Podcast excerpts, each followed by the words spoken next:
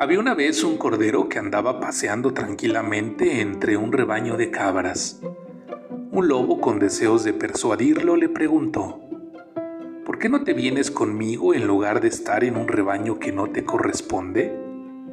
El lobo le dijo esto con la intención de llevárselo al bosque que estaba cerca.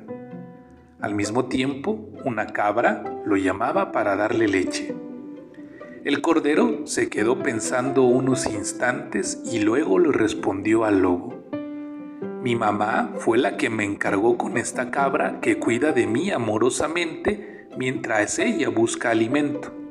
Por lo tanto, debo estar seguro que mi mamá me ha dejado con alguien en quien confía y no puedo hacer caso de las falsas palabras con las que tratas de engañarme. Moraleja. Recuerda los consejos de tus padres y evita hablar con desconocidos.